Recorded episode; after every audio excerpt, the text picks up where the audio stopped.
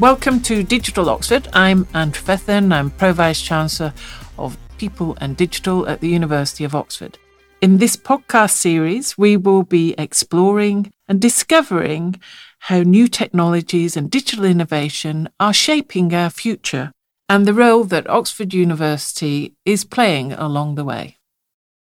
So I'm delighted today to be joined uh, by my friend and colleague, Sir Nigel Shadbolt, who is the principal of Jesus College and is a professor in the computer science department and has been working in the area of artificial intelligence for as long as I've known him, which I hesitate to say is over 20 years, Nigel. Um, perhaps you could tell us a little bit about your experience as a potentially a young researcher in mm, AI those mm, years mm, ago, and um, the journey that you've taken as it has taken. Well, fantastic! It's great to be here, Anne, and, and lovely to be talking with you. Um, look, I mean, it is a terrifying thought to look back with quite so many uh, years under the belt now in AI. I remember when I went up to begin my PhD in artificial intelligence in the Department of Artificial Intelligence in 1978. So uh, that gives you an idea of how long in the tooth uh, this particular um, AI researcher is. It, has given me um, a really quite uh, wonderful um, uh, sense of the development of this subject, which was already, you know, 30 odd years old uh, at the point at which I entered it, in the sense that people have been talking about machine intelligence. Turing's you know, the father of computer science in so many respects, his wonderful early work on the fundamentals of computability, then his realization of some of these ideas in cryptography in Bletchley Park, um, his wonderful paper in the philosophy journal Mind on uh, machine intelligence, where he coined the famous imitation game that came to be known as the Turing test. He was imagining, even when he was working on the Manchester Mark One, the so-called baby, which was this um, um, programmable machine where your interface was the cathode ray tube, effectively. Uh, he was imagining this inevitable speed of compute and compute power and what that might ultimately lead to in terms of our understanding of our own uh, selves and of intelligence and what constructs we built. So it's been an extraordinary journey. Um, I would observe a few things. Is when I I've seen a few winters and summers of AI enthusiasm. Um, back in 1978, we were still still pretty chilly. They were busy trying to close the uh, department down in Edinburgh because following a, a, review by Sir James Lighthill, who at the time was the Lucasian Professor of Mathematics from Cambridge, he thought the whole idea was preposterous and. Um, I think there was uh, there was some real uh, personality conflicts in the field at the time as well. Um, Edinburgh managed to kind of survive by the skin of its teeth, and um, I took my PhD there. And as I was doing my postdoc work, um, uh, we began to see the glimmers of a thawing, and that really happened in the mid 80s. In particular, um, the Alvey program was a UK funding initiative that was actually driven by a fear that the Japanese were going to build advanced robotics that would clean up in manufacturing or super smart computers that would outpace us at everything we did. So huge investments, lots of um, systems forthcoming. This was the year of what we called knowledge based or expert systems. And back then we were talking about their impacts in education, in manufacturing, in design. So AI has been making inroads, been extending both the methods it uses and the power it has at its disposal year on year. And at a particular period, you can see that the thing in the ascendance is expert systems or logic based theorem proving or an approach that looks at how animals are built and their nervous systems constructed, so called biologically inspired robotics, and then back to an approach that took the web and all the data on it and thought about building an AI web of data and to our, our, most recent enthusiasm around so-called generative AI, which is to ingest all of that data on the web and use modern machine learning methods to to generate new content. So it has been an extraordinary journey, and I've been privileged to be part of that, and also to experience it from different disciplinary perspectives. Great, thank you. So you you mentioned the um, the um, role of data. And is it the case, really, that some of those algorithms that you talked about being developed in the 40s, 50s really came into their own because we suddenly had the amounts of data that allowed them to really take on and it's not as much just about the algorithm but about the data that you're feeding in. Is that really the case? I think it's a great point. Um, in fact i remember um, in uh, my early years in the subject that data was the real bottleneck you just didn't have it it was very expensive to acquire um, and uh, there were plenty of machine learning methods around, but for example, to build them, you had to first of all build your corpus of training data. Uh, and that applied in everything from computational linguistics to vision to robotics. And I think what's happened with the web, what's happened in an era, era of big data, what's happened in an era when every kind of scientific device is streaming huge amounts of, of data itself, is we've had this explosion and we've been able to use traditional and new methods to find patterns and correlations and sometimes causations in all of that data. It's introduced a whole new set of problems, of course, uh, not least problems around do we trust the data? How representative is it? Do you need anything but data? I mean, there's even a, a strain of thought that says, you know, um, uh, the data is its own best model. What does that do to the theoretical enterprise? Exactly. Uh, yeah. Do we really need the Navier-Stokes to be able to predict the weather? Uh, so, so that, and that's a really interesting interplay between how we will do and modify the scientific method go, going forward. I'm absolutely convinced that we will always be a data-driven and a theory-driven uh, um, uh, set of practitioners. Great. So we can imagine, well, we're told by the newspapers and everybody that AI at this point in time is going to affect everything that we do in the household, mm. in as a consumer, um, in higher education, impacting our teaching, research. Can you say, do is that realistic, or are we really overplaying the importance of AI?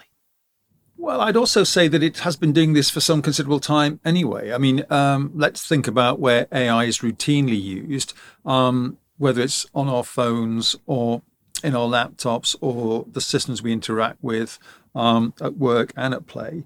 Um, face recognition, voice recognition, intelligent route finding, all the product of, of AI algorithms, or the use of advanced gaming engines in um, in esports and all sorts of uh, uh, uh, digital game contexts, or the use in image recognition, or unfortunately, of course, in, in, in weaponry. You know, the, the there's software that's deployed in in advanced um, uh, cruise missiles, for example, or, or uh, automatic uh, aviation support in in fighters and weapon platforms of all sorts. So we've we've had this world in which AI is being suffused for some time. I think what has happened with generative AI is there's something very dramatic, I think, about what happens when you're suddenly having a an apparently connected extended conversation with a program.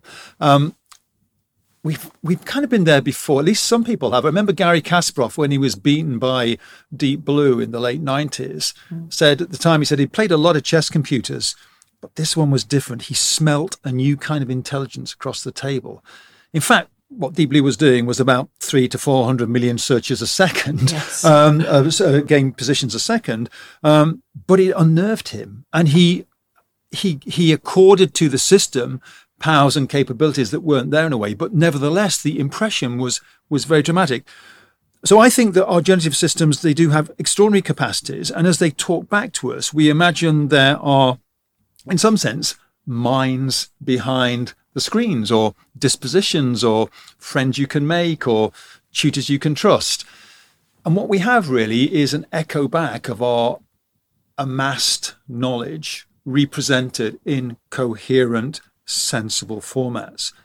So that will change. That will change how we interact. And it's going to change partly because these products are going to be deployed into stuff we all use, whether it's mm. Microsoft's tools with the Copilot, this interesting idea which I think is is a good way to present it that a little AI in all the tools you routinely use can amplify and augment what you do, whether it's helping you understand a database or a spreadsheet.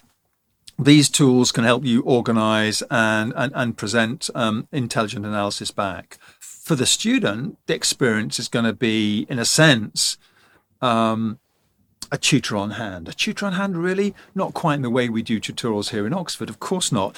But there'll be augmented access to information, different points of view, possible critiquing, possible summarization, linking literatures together. Um, used in the right way, these tools can really amplify what we do. And I think the trick will be to develop guidance, expectations, protocols where we know what we're dealing with. So when we're reading some content, we know it's AI generated. And I think when we deal with any AI going forward, one of the fundamental principles is going to be a thing should say what it is and be what it says, so that we're not, in some sense, living mm. in a mm. world where we can't make that distinction. Yeah. I have said to my family that any requests for money have to be in person. That's a nice. Well, so those are the From principles. Those, those equivalent principles. Yeah, yeah. But at the moment, we so we're at a time when there's a lot of international discussion around AI. We've got the uh, government meeting at the moment uh, about safety and AI, and so I think what we're reading in the press is a lot of concern hmm. about AI, the risks around AI. What could you how can you help us understand the level of that and what we should be thinking as individuals about mm. those risks um, and the, our reaction to them? Look, I mean, with a general purpose technology, which which AI in particular and computing in general is, you will always have opportunities for using the technology for good or ill. The concerns at the moment are that these the possibility is that these AI systems will, in some sense, escape our control. That is something I think we should be attentive to. Uh, you don't have to build a fully sentient AI system to somehow put it together in such a way that is executing its directives in a way and there are no humans in the loop. Uh, you can think of that with, with, with, with, with debates around autonomous weaponry, you know, that there are real concerns what that would look like what does the kill switch look like? Literally, the kill switch to, to, switch the systems off. So there are people we do need to worry about those issues. The more general case of um, guardrails and regulations we put around these new models about who gets access to them, how we evaluate them, legitimate questions to ask. I just think it's a matter of balancing the fact that there are really immediate deployment contexts where we need to be asking questions right now. And we are asking questions, I think, but that we need lots of energy around how good is the decision making of these systems that are increasingly being automated? Do we as humans have a right to a human decision? Should we require it? Do we know that the data it's trained on has mm. is, is representative in a meaningful sense? What does that actually mean? You know, is that culture specific, region specific, domain specific? So there's a lot to go at. And I think that we do have, and we have here in Oxford with the Institute for Ethics in AI, which which I which I helped set up, is is definitely something where we've got really good thinking about what this space looks like, that something like, oh, we have to reduce the harms of these systems is a fine thing to say. But if you take apart the concept of what harms mean, harms for whom, harms yes. for what, these are very complicated ideas. And people have been thinking about them for a long time in practical ethics. We've got fantastic resources to draw on where we can enrich the debate. So yeah, we need to we need to be mindful of and you would in any context in which you're deploying the technology in a safety critical context. We already are aware of that where we do these things. Um, but it's as important to be asking ourselves where do these systems add value, hugely beneficial to improving or optimizing processes that we currently um, uh, are involved with and new ones we can't imagine.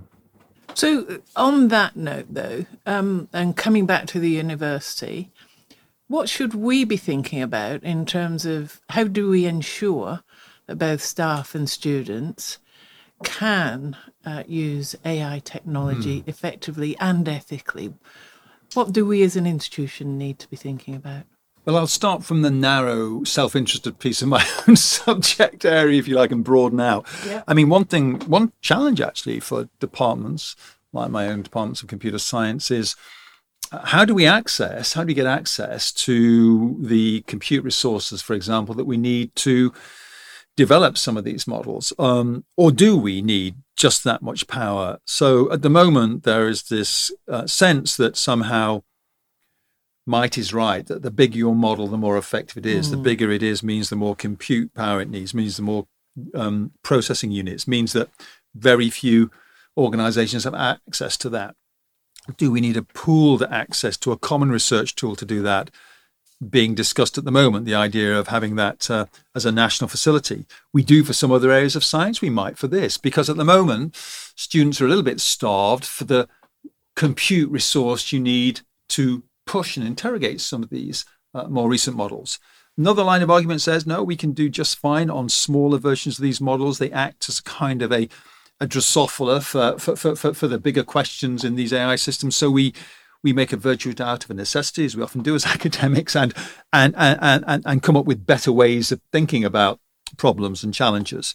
Um, so I think it's also the case that my students also need to get healthy amounts of training around ethics, around data ethics, around understanding questions about the content on which systems are being trained or the, the values that are being inherently um, designed into the system, or indeed the way in which the systems are being aligned to the values that we care about.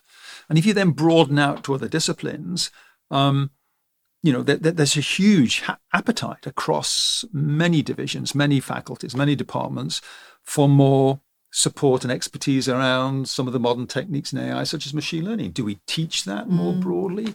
Um, do we rely on providing high quality access to, to courseware or distance learning material? Do we assemble peer group support of some sort? And do that more structurally, more systematically, because there is clearly a need for a new class of literacy in using these tools. Yeah. And then you expand further out into all aspects of the collegiate university community. The staff, staff will be using these tools routinely. You know, what Oxford prides itself on is this development of the life of the mind and the, and the critical method. We have to also use these tools with a clear-eyed sense of what their limits are, as well as what their, what their potentialities are. Yeah, you, you touched on something there that um, I think is really interesting, and that is the interaction between disciplines. One of my summer readings that was the ethical algorithm, which mm. was around socially aware algorithms. But as we think about this, we need to be bringing disciplines yeah. together, and I think that's something that here at Oxford we are very well uh, positioned to do. Positioned I agree. Do. Yeah, yeah, yeah, yeah. No, I, I, agree totally. I mean, partly that's because we also remix, not just uh, in terms of the nature of the subjects we do, but you know the college structure. You know, I find myself in my own college talking with people across different disciplines on a daily ba- basis. The kind of social proximity that you have here, this very densely connected university, cutting across faculties through college, it's really rich opportunity for those discussions. And then in you know, taking advantage of that, the kind of role that you have as you work across divisions. Yeah, I think I think because you've got so many brilliant challenge examples where the insight is as much for us as engineers or computer scientists or theorists to understand that when we talk about value alignment, when we talk about ethics of an algorithm, we don't mean some simple minded optimization yes. on one utility function. It's a bit more complicated than that. there are a lot of things to take into account. We're coming to an end of our time, I'm afraid. Um, but I think one of the wonderful things that you've done within your own college is to create a digital hub, bringing colleagues together um, around to be able to discuss some of these issues. What's your um, what would you give as a vision for what we should do at the at the university more broadly, or what our colleagues within the institution can be doing mm. in that regard to take forward this agenda? It kind of um, segues from the last point we were discussing in a way. One of the things that's interesting about the digital lobby is a physical convening space. It's it's it's an idea, of course, but actually it's also premised on the fact that you also have to bring people together. And we know we can do that through the agency of, of virtual teaming and all the rest of it. But actually getting people together to debate ideas turns out to be super important. And Oxford's very, very gifted and, and privileged in the sense that it has this density of forums and, and places where that can happen. So it's about the very act of pulling together, convening through podcasts, through through lectures, through seminars, people who have an appetite to hear from one another. There's also, I think, within the um, digital hub, the notion that the way in which computational thinking and tools will change my own subject, computer science, or various areas of science, doesn't stop at those boundaries. It's as disruptive to the ways historians are thinking as it is to the way mm-hmm. that uh, sociologists are thinking, to the way in which health researchers do their work. And many of those tools and techniques are in some sense common, but they're embedding in different disciplines gives all of us a different perspective, a different realization of a strength or a capability for an approach we hadn't thought of. Yeah, that's great. And I just have one last question for you. The pace of change over just the last six months, even, has been extraordinary. As we've seen these tools coming forward, being used in different ways. And I think that's one of the reasons um, we're seeing a lot in the press about why we should be afraid. In terms of that pace of change, what do you think we can expect over the next 12 months? When you and I come back to, to this desk hmm. for a, a revisit in 12 months' time, what will we be seeing and saying? Are we too late at the institution to act?